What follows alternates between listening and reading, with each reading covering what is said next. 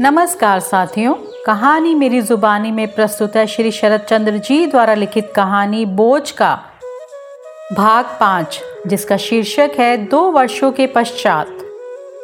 अठारह साल की हो गई नलिनी को बहू बनकर इस घर में आए दो साल बीत गए हैं। अब उसे पति द्वारा अपनी उपेक्षा किए जाने का कोई कष्ट नहीं है। उसने अपने विवेक से पति के हृदय पर अधिकार कर लिया है। और उसके प्रेम को जीत लिया है। सत्येंद्र नाथ इन दिनों पवना का डिप्टी मजिस्ट्रेट बन गया है। पत्नी द्वारा की जा रही सेवा तथा देखभाल से उसके स्वभाव एवं रहन सहन में भारी परिवर्तन आ गया है। कचहरी से लौटने पर सत्येंद्र को नलनी के साथ बैठकर गपशप व हँसी मज़ाक करने, शतरंज आदि खेलने पर गाना बजाना सुनने में आनंद आने लगा है। एक शब्द में कहना चाहें तो कह सकते हैं कि सत्येंद्र सही अर्थों में एक आदर्श पति बन गया है। मनुष्य का ये स्वभाव है, जो वस्तु उसे सुलभ नहीं, वो उसकी प्राप्ति के लिए लालायित रहता है। अशांत व्यक्ति शांति की खोज में भटकता है तो शांत व्यक्ति को सूनापन काटने को दौड़ता है, एकदम अखरता है। मनुष्य का स्वभाव है, छल के पीछे भागना।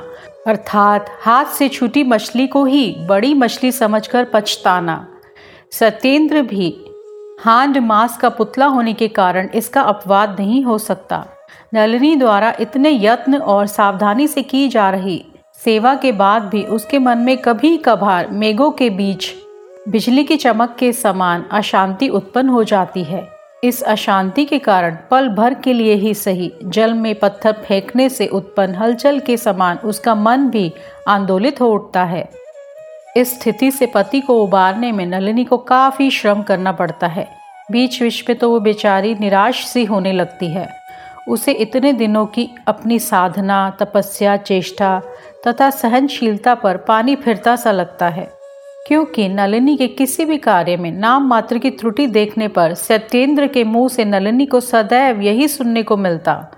सरला होती तो ये गलती, ये भूल चूक ये त्रुटि अथवा ये छिद्र कदापि नहीं होता। सरला का नाम सुनते सुनते नलिनी के कान पक गए थे। कौन जाने कि सरला सचमुच इतनी पूर्ण तथा परिष्कृत थी? कि उसके द्वारा कुछ गलत होने के विषय में सोचा तक नहीं जा सकता था, अथवा ये केवल सत्येंद्र का, उसके प्रति आदर का भाव था। क्या सत्य है? ये तो अंतर्यामी ही जानते होंगे।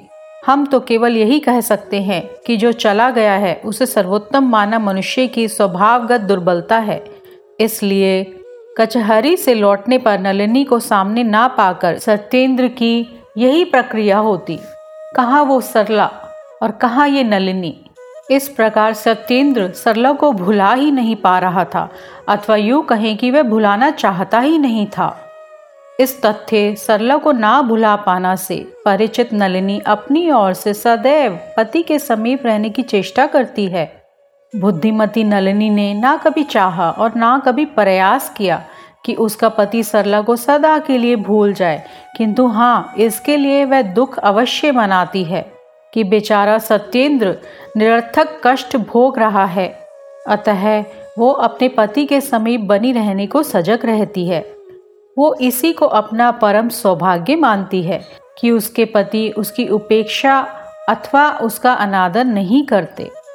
पवना के प्रतिष्ठित वकील गोपीकांत राय कलकत्ता में नलिनी के मायके के पड़ोसी हैं। नलिनी वकील साहब को काका और उनकी पत्नी को काकी कहती है।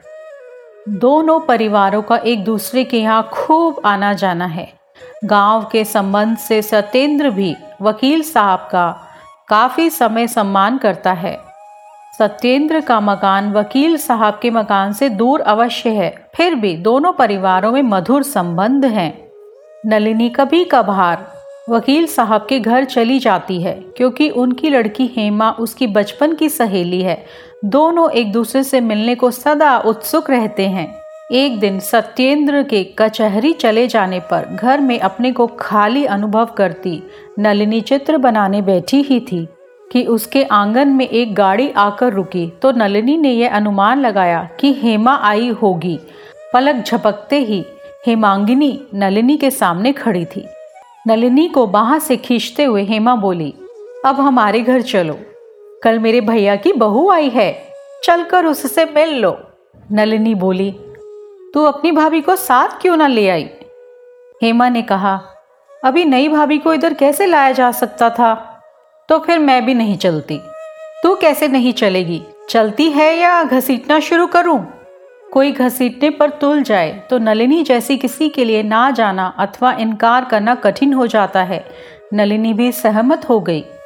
हेमा के घर जाने में नलिनी की हिचकिचाहट का कारण ये था कि उसे वहाँ से लौटने में देर हो जाती है। पहले दो बार वहाँ गई नलिनी, ये सब देख चुकी है कि उसके पति उससे पहले ही कचहरी से लौट आए हैं।